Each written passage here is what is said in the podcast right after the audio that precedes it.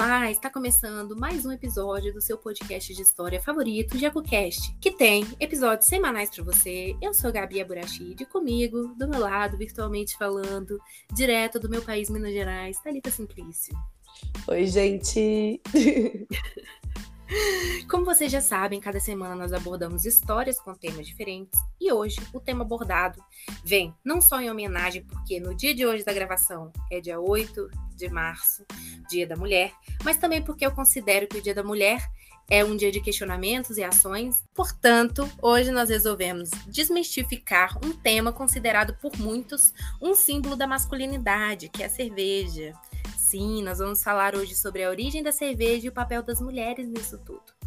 Portanto, se você é novo por aqui e está escutando esse episódio agora, é, e aí você gostar, né? Você pode ir lá maratonar a gente. Nós somos JacoCast em todas as redes sociais, tá?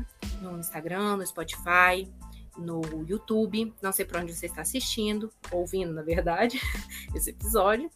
Mas curte a gente, compartilha com seus amigos se você gostar dos episódios tá? Comenta lá, entra no Instagram, manda uma mensagem pra gente, uma história, uma sugestão, ou então vai lá no nosso e-mail, que é jacocast.contato.gmail.com.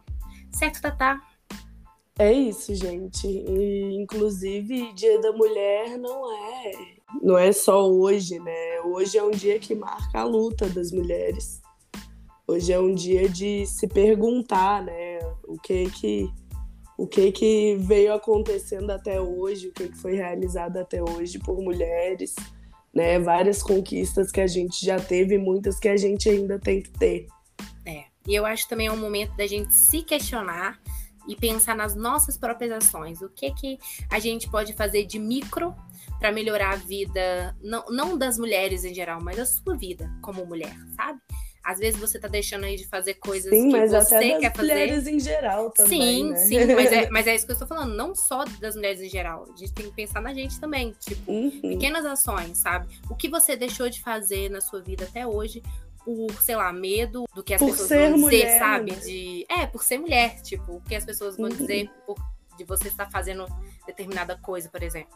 Então, assim, aproveita esse dia para poder repensar e ver aí se você não tem alguma ação boa aí que você queira agregar na sua vida e na vida das suas irmãs.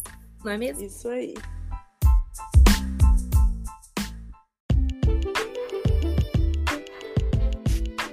Então, gente, eu gostaria de começar falando que nas regiões mais diversas do mundo, a cerveja ela sempre foi vista como um alimento, logo ela se caracteriza como uma tarefa doméstica. E a gente já sabe que as tarefas domésticas, é, ao longo de muitos anos, foram destinadas exclusivamente para as mulheres, certo?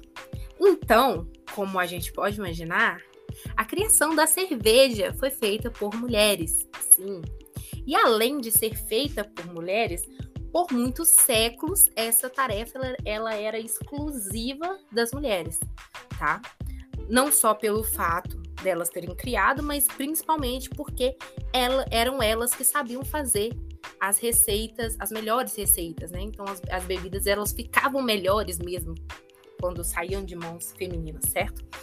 A, a, cerveja vem de grãos, certo? E os grãos eram guardados em potes nas cozinhas. Então elas retiravam esses grãos para fazer os alimentos. E aí sempre sobrava um ou outro no fundo. E aí elas completavam com outras, outros grãos. Então, ao longo do tempo, esses grãos que ficavam no fundo, elas perceberam, né? Que faziam uma espécie de fermentação, tudo. Então, foram várias descobertas, assim, ao longo dos, dos tempos sabe? Então, gente, há registros de cerca de 10 mil anos atrás já tinha fabricação de bebidas fermentadas, né, à base da cevada, que é o que a gente conhece da cerveja, tá? E só que o uso do lúpulo na cerveja, na composição da cerveja, ele só foi é, incorporado nessa, nas bebidas fermentadas, né, da cevada, ou seja, na cerveja, lá no século XII por uma freira, tá bom? Uma mulher freira que descobriu o lúpulo. Qual que é o nome dela? Thalita, fala para nós que no, meu minhas línguas estrangeiras não tão boas. Ah, minha filha, mas essa daqui fica difícil para mim e para você. Mas eu falo. essa freira, o nome dela era eu não sei se é Hildegarda ou se é Hildegarda de Bingen. Uh, ela foi, como a Gabi falou, a primeira que sugeriu o uso do lúpulo pela qualidade de conservação que a planta tinha. E hoje ela é considerada uma santa, né? Será coincidência? Acho que não. Também acho que não. Para mim, ela é uma santa mesmo. Uma santa, santa cervejeira. Exatamente. Perfeito. Sem defeitos, essa mulher. É. Não. Vou até, vou ter até que arranjar uma, uma santinha dela aqui para botar aqui em casa.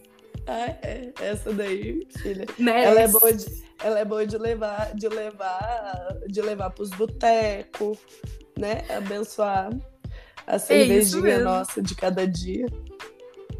e é isso mesmo. Mas continuando, gente.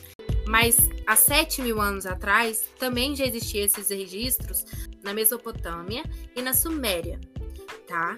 Que também agregado a esses é, a essa questão das mulheres serem as, as pessoas que faziam a cerveja, elas também tinham o monopólio de administrar as tabernas, que são as casas cervejeiras, né?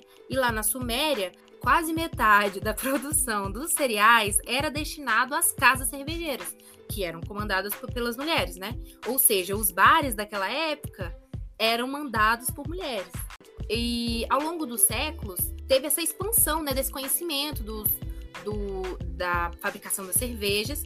Esse conhecimento ele foi parar lá no, nos impérios é, egípcios, romanos, e a, a, cerveja também atravessou os mares britânicos e gauleuses, galeuses, eu não consigo falar essa palavra, Gauleu, gauleses, gauleses é isso? Que é a, isso, que é a parte não francesa, né? Que não, per, que per, não pertence à França, no caso. Então, assim, foram esses povos que batizaram a bebida de Cerevisia, que é uma forma de homenagear Ceres. Quem é Ceres, Thalita? Conta pra gente. Gabi, Ceres, ela era uma, ela é uma deusa da mitologia greco-romana Uh, ela é a deusa da agricultura e dos grãos. Né? A origem da palavra cerveja vem da frase, né, que traduzida significa aos olhos de Ceres, né? Em, em grego é Ceres Visia. Hum, bacana, gostei. Não, não uhum. tava por dentro, não tava por dentro do aos olhos, como é que é que você falou? Aos olhos de séries. Aos olhos de séries, achei chique. Uhum. É chique, menina, demais. Uh, e também, né, a, a fermentação que acontecia, né? Ninguém sabia que aquilo era fermentação, né? A Gabi falou que eles observavam a fermentação, mas eles não observavam a fermentação. Eles viam que acontecia um negócio que mudava o que estava ali. Então, quando, quando elas viam lá aquela coisa fermentando, obviamente elas não sabiam o que estava acontecendo ali. Elas só viam que acontecia um negócio diferente, que aquilo borbulhava, e aí ficava um gosto que era bom e que dava para comer, né? Ninguém morria comendo aquilo. Bem bacana. Uh, só que aos olhos desses povos, é, a fermentação passou a ser considerada um fenômeno divino. Afinal de contas, a fermentação acontecia espontaneamente, né? Uh, e além da fermentação ser um fenômeno divino, né, as alterações que, que as pessoas senti, sentiam por causa do álcool, né? A bebedeira, gente. Deixa o é, povo louco. Isso. Eles consideravam aquilo como um meio de ligação com o plano espiritual. Porque causava alteração no seu ser ali, né? Então, querendo ou não, né? Hoje existem existem religiões que ingerem certas certas coisas que é considerado uma forma de acessar um outro plano. Além das séries, né, também havia a deusa Suméria, né? A série estava lá na mitologia greco-romana e já na, na parte suméria, né, tem a, a deusa a deusa Ninka, Ninkasi. Não sei se é Ninkasi ou Ninkasi. Vou falar Ninkasi, que era a deusa suméria da cerveja. Uh, como que souberam né, disso? Porque existem registros muito antigos, né? Que é um poema, Aninkasi, mais ou menos 8 mil anos, assim.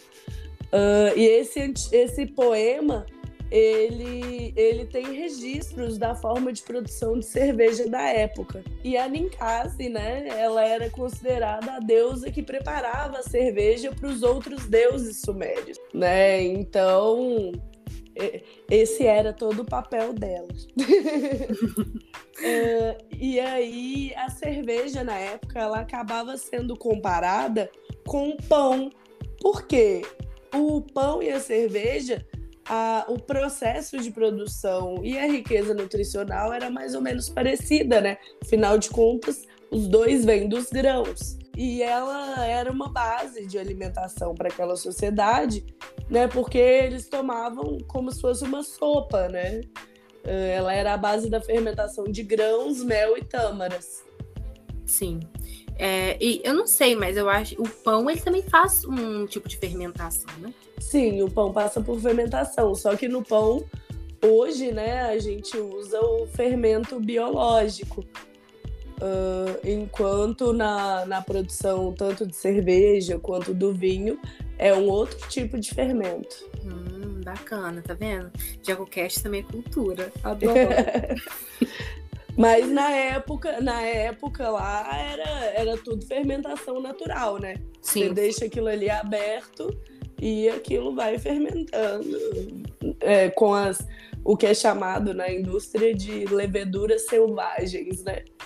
Você não sabe o que, que vai sair dali, mas vai fermentar.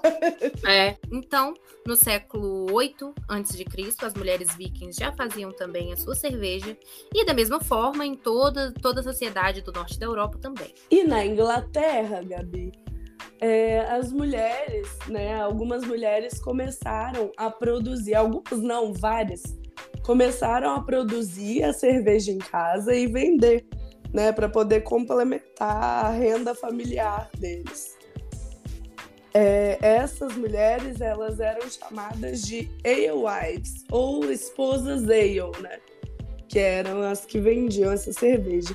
E aí a cerveja ela foi realmente mais difundida assim na, na Inglaterra por causa da rainha Elizabeth I, que ela era muito fã assim, de cerveja, né? Inclusive ela falava uma frase que era uma refeição perfeita é feita com pão, queijo e cerveja. Ai, muito gente como a gente, adoro. Muito gente como a gente, perfeita. Nunca errou. Ai, ai.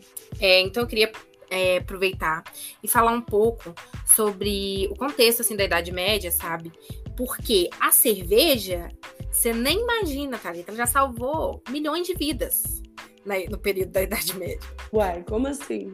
Olha que beleza. Por quê? A cerveja, ela era considerada segura no ponto de vista alimentar, tá? Por quê? As pessoas bebiam ela e não morriam, entendeu? Ah, é, isso era vantagem na Idade Média, porque nossa Senhora. É, porque se beber a água, a água você podia morrer, porque ela não era totalmente limpa e tudo mais. Sim, Mas, né, gente? O, o, povo bebia água da onde cagava, né? Exatamente. Então, assim, você bebia água, você morria. Mas se você bebia cerveja, você sobrevivia. Então, teve um estímulo muito forte nesse período para beber um, com um uso contínuo de cerveja, tá? Porque além de ser divertido, era super seguro e fazia bem para a saúde, porque você teoricamente estava se hidratando sem morrer, né? Então, Perfeito. era incrível. E foi nessa época assim que teve um boom mesmo na de cerveja é, sendo produzido e sendo tomado, né? Entenda aqui por que as pessoas morriam cedo na Idade Média. Entenda aqui como médicos recomendavam o uso diário de cerveja. Ai, meu Deus. E assim, ainda no contexto de Idade Média, é, logo quando começou a crise da Idade Média, no sentido de que a gente já conhece é, a caça às bruxas, esse período de Inquisição, e a gente sabe como que eram os movimentos, né? Eles é, tudo que era considerado herege, né, pelo Estado, pela Igreja, era brutalmente perseguido, né? Então a gente sabe, sabe que isso incluía as irmandades, organizações femininas. Então esses grupos de mulheres que fabricavam cerveja foram aos poucos sendo perseguidas, né? E, consequentemente, a cerveja foi sendo retirada das mãos femininas também. Então, Gabi, como a Inquisição gostava de ir atrás de uma mulher, né? Sim, já a sabemos. gente sabe que a principal coisa que eles alegavam era a bruxaria, né? Sim. Então, eu vou contar para vocês, Gabriela e público, o que, que era necessário para produzir a cerveja na época, né? Ok. Afinal de contas, a gente tem uma lista de itens. Uh, primeiro, a gente precisa, precisava de um grande caldeirão. Por quê? Porque era ali que ela ia jogar os grãos, né? Colocar o que fosse necessário para poder fazer. E precisava ser grande, porque quando, quando entra em fermentação, né, tende a ter alguma espuma, né? Aquilo cresce, enfim, precisava de um negócio grande. Então elas usavam um caldeirão. Uhum. Uh, a próxima coisa, né? Uh, tinha que entrar em fermentação. E como eu disse, quando, quando entra em fermentação, seja para fazer cerveja, seja para fazer o vinho, enfim, uh, o, o líquido ele se mexe sozinho, né? Ele borbulha, aquilo fica, fica, mesmo que não dê bolha grande, assim, normalmente tá, mas mesmo que não dê bolha grande, vai ficar se movendo, sabe? Você vê aquilo se mexendo ali sozinho. Uh, e a próxima coisa era que, para poder misturar né, os ingredientes no caldeirão, elas usavam um galho grande de madeira com um raminho na ponta. Né? Isso parecia uma vassoura. E para poder fazer a cerveja, como a gente já disse algumas vezes, você precisa de grãos. Né? E esses grãos, a gente sabe que na Idade Média não tinha métodos de, de conservação para as coisas. É... Então, esses grãos, eles tornavam propício surgimento de quê? Rato. Famoso. Né? E qual que era o melhor remédio para rato na época? Gato. Exatamente. gato.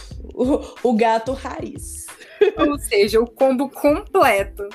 É o combo, é, é o combo bruxa starter pack. Entendeu? Nossa, e é isso mesmo. E além disso, além disso, ainda para poder indicar que ali vendia cerveja, que naquela casa vendia cerveja, na porta é, essas mulheres penduravam uma vassoura. Hum. Né? Então, assim, gente, prato cheio para Inquisição, combo bruxa starter pack. Perfeito. Caldeirão, porção mágica que borbulha, a vassoura, uhum. o gato, todos Isso. os elementos da bruxa. Exatamente, exatamente. E se você quiser saber mais sobre como era a época da Inquisição, que a gente está passando por cima aqui, o nosso primeiro episódio do JacuCast, a gente fala sobre, sobre a época da Inquisição.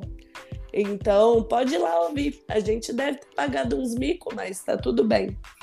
É, a, a, gente, gente não, deixa.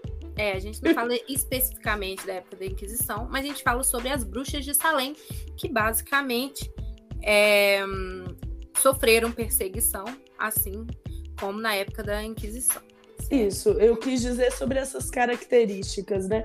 Porque Sim, claro. todas as características que eram utilizadas na época da, da Inquisição para julgar alguém, né? Elas foram utilizadas né, nas para as bruxas de Salem. Não, sim, com certeza, tem tudo a ver e eu acho que se você não ouviu ainda, quando esse episódio acabar, você já vai lá e dá play no nosso primeiro episódio, que tá muito Isso bom. mesmo. Uh, então, voltando, é, essas mulheres né, elas eram condenadas, né, afinal de contas, mortas por bruxaria. E o que que acontecia? Elas eram condenadas, mas a poção não era condenada. Hum. Né? A, a grande claro. poção borbulhante. uh, então, a partir daí, os homens eles passaram a aprender, né? Passaram a observar como que aquilo estava sendo produzido e começaram assim o processo de apropriação da, da elaboração da cerveja. É, porque as mulheres bruxas não podem fazer magia, mas os homens podem, né? É, os homens não fazem magia, os homens faziam cerveja. É, né? É. Mas o que eu acho interessante é isso, é, é o, a questão do, do imaginário comum das bruxas de hoje em dia serem exatamente esse, essas características que você falou, né? Da produção da cerveja, que é uma coisa que eu nem imaginava. Então eu acho muito bacana. Pois é, bacana pra nós que estamos não, aqui, não. né? Bacana como informação, né, amiga? Poxa, me ajuda aí, né? Ai, ai. Mas, enfim, entramos então no século XVI, né? E como consequências da Inquisição, né? Os moralistas começaram a restringir essa prática da, da mulher na produção da cerveja, porque a produção de cerveja ela podia, ela podia fazer com que as mulheres né, criassem uma certa independência financeira em relação aos maridos. Não pode. Mulher não, não pode, pode, ser independente, jamais. De jeito nenhum. Então, né, como a Inglaterra foi o principal cenário da, da Inquisição, né, lá foi onde começaram mais a aparecer essas pessoas, a Inglaterra fez o quê? A dona Inglaterra.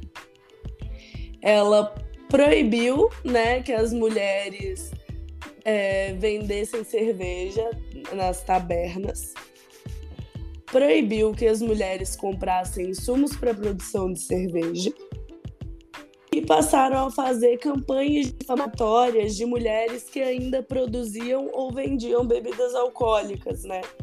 Uh, eles taxavam essas mulheres como bêbadas, que não podiam ser boas mulheres, muito menos uma boa esposa. Enfim, foi, foi uma campanha super forte, assim, sabe? Com, com essa base. E a partir daí foi passando o tempo, a predominância masculina aconteceu, porque a, a cerveja né, foi associada a novas tecnologias, a comércio, e as mulheres, claramente, elas não tinham aptidão para absorver essas novas tecnologias e muito menos para ter habilidade comercial. Afinal de contas, isso era uma característica inata masculina. Claro. se a mulher vai ter capacidade para isso. Claro Nunca. que não. Nada disso. Só o homem que nasce com essas habilidades. Uhum. O Pinto faz isso. Exato. é quase uma antena parabólica. Uhum. E dessa forma, né, com a mulher sendo super benquista nessa indústria, né, ela já sai completamente, né, século XX, início do século XX, né? Ela já tinha saído completamente assim do, do da indústria, né? Seja lá qual for. E aí a gente chegou na Primeira Guerra Mundial, né? Início, seguimos início do século XX. Na Primeira Guerra Mundial, foram aproximadamente 60 milhões de soldados que lutaram, né? Então, assim, a, as indústrias essenciais, né? Ela, elas estavam com falta de pessoal. Uh, não só as essenciais dentro do país, mas também fábricas de armamento e munições, né? Que, que eram profissões que existiam. Tipo assim, grande maioria das profissões que estavam em falta eram profissões consideradas exclusivamente masculinas, que eram considerados masculinos. É, as, as mulheres ocuparam por falta de pessoal, né? Uhum. Uh, então aí a gente vê que o papel das mulheres ele não foi crucial só para a guerra em si, né? Muitas inclusive foram para a guerra para poder ajudar, é, mas também na manutenção da economia e no funcionamento do governo de seus países. E com todas essas indústrias que as mulheres foram ocupando, né, a indústria cervejeira não ficou para trás. Uh, muitas mulheres né, produziam cerveja para levar, é, para serem enviadas para os soldados durante a Primeira Guerra Mundial. É, foi meio que um resgate, de certa forma. Né? Sim, exato. Mas a gente vê que esse resgate também não durou muito tempo, né? Na época da Revolução Industrial, os homens já haviam é, tomado para si novamente os seus cargos, certo? E com as novas é. Chute na bunda das mulheres para fora da fábrica, né? Claro, minha filha. Volta para casa fazer comida, que é só para isso que você serve. Uhum. E aí, com as novas tecnologias, né? Os, os métodos de fabricação que existiam, a gente já sabe que não precisava mais das, das mãos femininas, né, como algo essencial. Então, isso em uma época que a gente sabe que o trabalho para fora de casa já era basicamente quase exclusivo para os homens, né? Então, é, foi algo super fácil de se tomar de volta, né? A gente sabe uhum. disso. E assim, se a gente pensar que nessa época as mulheres elas não podiam ser donas de propriedade, de terra nenhuma, elas não podiam pedir um empréstimo no banco, por exemplo, aí fica muito impossível, né? Mesmo se fosse da vontade delas, por exemplo, ir lá e abrir a própria fábrica de cerveja ou um bar, por exemplo, ela não poderia, né? Porque Sim. uma mulher é, não tem essa autonomia nessa época. Então a gente sabe que no final do século XVIII não só não só a fabricação das cervejas, mas também todo o trabalho é, envolvendo, por exemplo, bares e todo o, o, o tudo que rodeia, né, o, a cerveja em si, já era totalmente é, do universo masculino, vamos dizer assim. Então, Gabi, sendo assim, né, sendo tudo considerado do, coisa de homem, né? Sim. no final do século XX, onde nós nascemos, e início dos anos 2000, a gente tem a cerveja ainda sendo considerada, né, coisa de homem, assim. Então, as cervejarias passaram a fazer aquelas lindíssimas propagandas com as musas, né, da cerveja. Uhum. Uma objetificação total e completa da mulher, né? Que colocava lá Sim. as, roup as roupinhas com mini short e a mulher que, que era considerada gostosona na época, né? Ainda mais nos anos 90, que tipo assim, tinha zero. Banheira do Gugu. É, é isso. Não preciso nem falar mais nada. Enfim. É...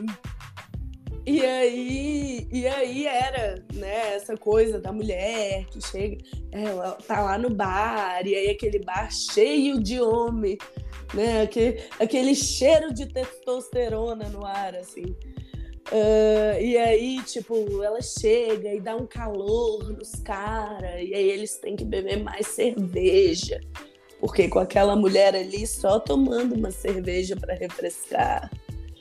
Né? Aí vem né? Aí ex exemplos dessas propagandas, vai verão, vem verão, lembra?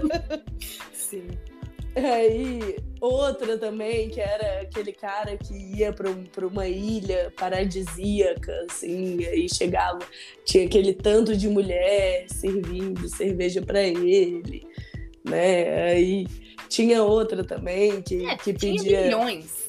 Sim, tinha outra que pedia uma loirinha, né? Aí vinha uhum. aquela, aquela menina, né, loira e não sei o que, e servia aquela cerveja. Tipo assim, né? É. Nossa Senhora, só de lembrar dá um ranço. é. Enfim, né? Uhum. Novos tempos. Amém. E isso, gente, não é muito longe, não, tá? É, não é menor. E essa do verão é. aí vai verão até outro dia tava aí, né? É, até, até 2015, Meados, mais isso. ou menos, ainda, ainda rolava muito é, dessas propagandas. Já tava mais. É, já tava menos escrachadão, assim, eu digo. Porque é. era, era um. Nossa, nos anos 90, início dos anos 2000, sei lá, acho que até 2000 e. Sei lá, 2008, assim As, Ah, gente, era feiticeira. Feiticeira Muito. era ídolo infantil. É, tinha umas coisas muito bizarras. Mas, é, eu tinha o minha, meu chinelinho da, da feiticeira, era ícone, viu? Ai, tudo que eu queria quando eu era pequena era o chinelo da tiazinha. Eu tinha, eu tinha. Eu tinha também, morta. Tinha aquele Eu não tinha pretinho chinelo com... da tiazinha. Aquele pretinho, assim, que era tipo os que a gente usa hoje em dia. Acho que era. Todo mundo gosta, que é que não tem dedo, sabe? Isso, Era. isso. E aí tinha a máscarazinha assim. Uhum, vinha com a máscarazinha. Aham, eu tinha. Era. Tudo que eu queria. Pensa, gente. Perfeito. É, se você é um jovem, né, que, que não viveu essa fase, pesquisa aí, tiazinha. Pesquisa a feiticeira. Você vai ver como que era sensacional os ídolos infantis. Incrível. Enfim, aí chegando aos dias de hoje, né? Hoje existem pesquisas que mostram, né, que o consumo feminino da cerveja é praticamente igual ao masculino. Então essas propagandas, essas coisas vêm vêm sendo mudadas, né? Graças a Deus. Porque- Amém, né? É, não, vem vem sendo muito melhor, né? Isso. É, a gente já viu, tá, tá tendo umas mudanças bem boas, assim, desses sentidos. É, mas não se ilude não, tá, gente? Não se ilude Não. não, que não é porque eles querem bem a mulher, não. É porque o capitalismo tá aí. Exato. Enfim. ah, então, com, com isso, né, as mulheres aos poucos elas estão entrando de novo nesse mercado cervejeiro. É, principalmente na produção de cervejas artesanais e tal. Mas ainda assim, um número muito pequeno, tá, gente? Passando esse, todo esse tempo, né? Claro que ia decair a participação feminina né, no ramo cervejeiro. Ah, então, hoje, né, foi feita. Hoje, não no dia de hoje. É. Foi feita uma pesquisa atuais. nos tempos atuais, exatamente.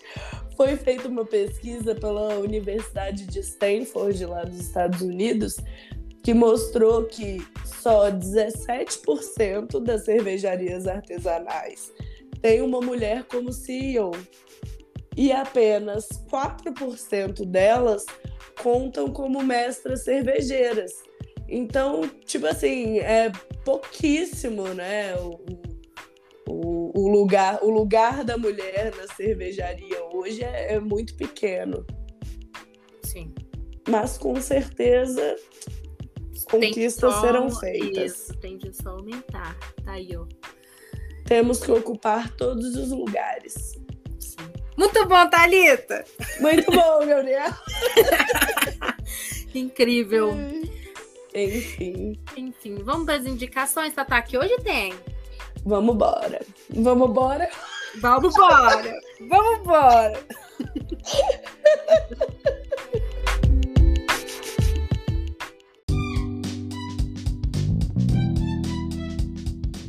Então, Gabi, eu tenho duas indicações, sendo que uma indicação ela vem com 15 indicações dentro dela. Adoro. Mas enfim. Minha primeira indicação, Gabi, é um podcast que ele chama No Tempo das Dálias. Esse podcast é, é português de Portugal, Perfeito. apresentado pela Paula Castelar. Ah, e ele foi apoiado pelo Museu Internacional da Mulher, né, que é lá em Portugal. Ah, Bacana. é, e cada episódio desse podcast é tipo entre 3 e 8, 9 minutinhos, assim, bem curtinho. E cada episódio fala de uma mulher foda diferente, entendeu? Hum, gostei. E os episódios aqui são principalmente de portuguesas e, em segundo lugar, de brasileiras, assim, sabe? Até da Cecília Meirelles tem aqui, né? Da Celina Guimarães Viana, enfim. Tem várias, assim, brasileiras aqui que vale a pena. Chica da Silva, é Hum, bem, é bem legal. É uma. É um. uma biografia de. Uma biografia rápida, sabe? Uhum. Vale a pena para quem tiver interesse. E a minha segunda indicação é, é, uma, é um post né, do blog Não Me Calo. É de 2020, né? Mas são 15 séries, filmes e especiais para você ver na Netflix. Uh, a gente vai deixar o link aí mais para cima, né, para vocês verem aí, para poder acessar. Mas são tem filmes, né, tem tem séries e tem documentários sobre sobre mulheres assim no geral, sabe? Hum. Principalmente falando sobre mulheres. Então tem filmes biográficos, né? Enfim, é, é bem legal. Dos principais que eu diria para você com certeza assistir que tem nessa lista é A Morte e Vida de Marsha, P. Johnson, né? O filme da Frida, que é muito bom.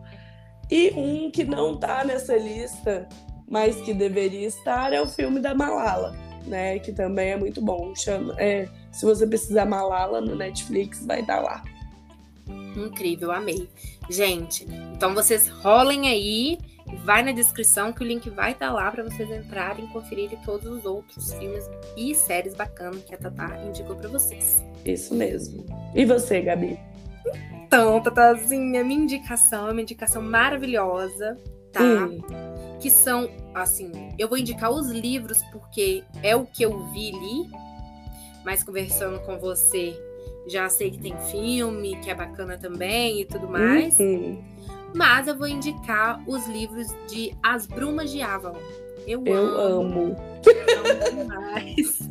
Então, As Brumas de Avalon, ele, ela reconta a lenda de Arturiana, que é sobre o ponto de vista exclusivamente das mulheres, com esse lado mais místico, né, mais mágico, principalmente focado na Morgana, que ela é tida como vilã, né, do rei Arthur, mas uhum. é... Mas não é bem assim, é, amores. Tipo assim, ela é, bem, ela é bem representada como má, né? Como mais obscura e tudo mais. E, e nesses livros ela ganha voz, né?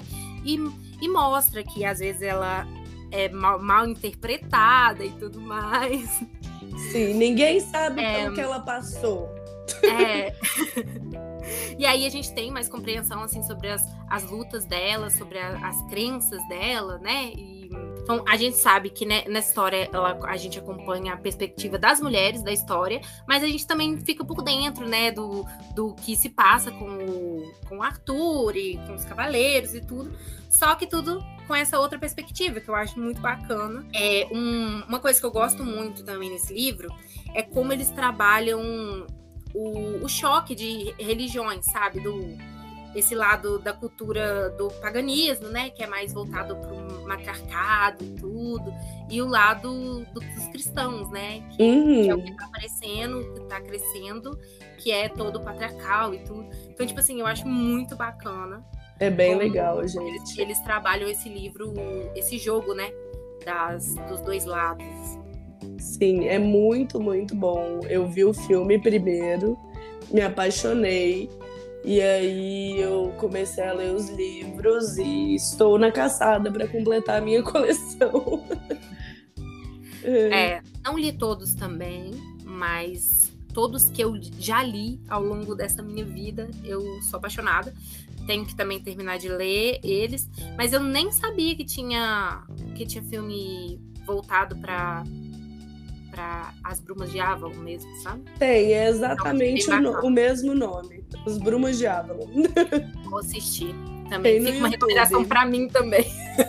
Tem no As... YouTube. A gente vai colocar o link aí para vocês. Isso. Então, então é isso, gente. Vai lá, leia, leia o livro, veja o filme, veja os filmes e séries que a Tata recomendou que mais recomendou? Já esqueci. O podcast, escuta o podcast que parece ser bacana. E a gente se vê no próximo episódio, não é mesmo, Tatá? É isso aí. Então, tchauzinho, gente. Segue a gente em tudo. Isso mesmo. Segue, vai lá, comenta, chega lá no, no Instagram. Curte lá no YouTube, faz favor. Isso. eu vou dizer pra vocês, viu? Vocês estão. É. Não tá sendo legal no YouTube com a gente, não. Vai é, curtir. Vocês estão meio fraquinhos, porque vocês já tem. Vocês estão desleixando com a gente, não desleixa, não. Isso, vocês já foram melhores. Já foram melhores. Por então, favor, seja um membro ativo da nossa comunidade JacuCast. Isso Muito mesmo. obrigada. Vai lá no Instagram, manda uma DMzinha pra nós, indica umas coisinhas pra gente, xinga a gente também, tá tudo certo. Isso. Então é isso. Beijos e até o próximo episódio.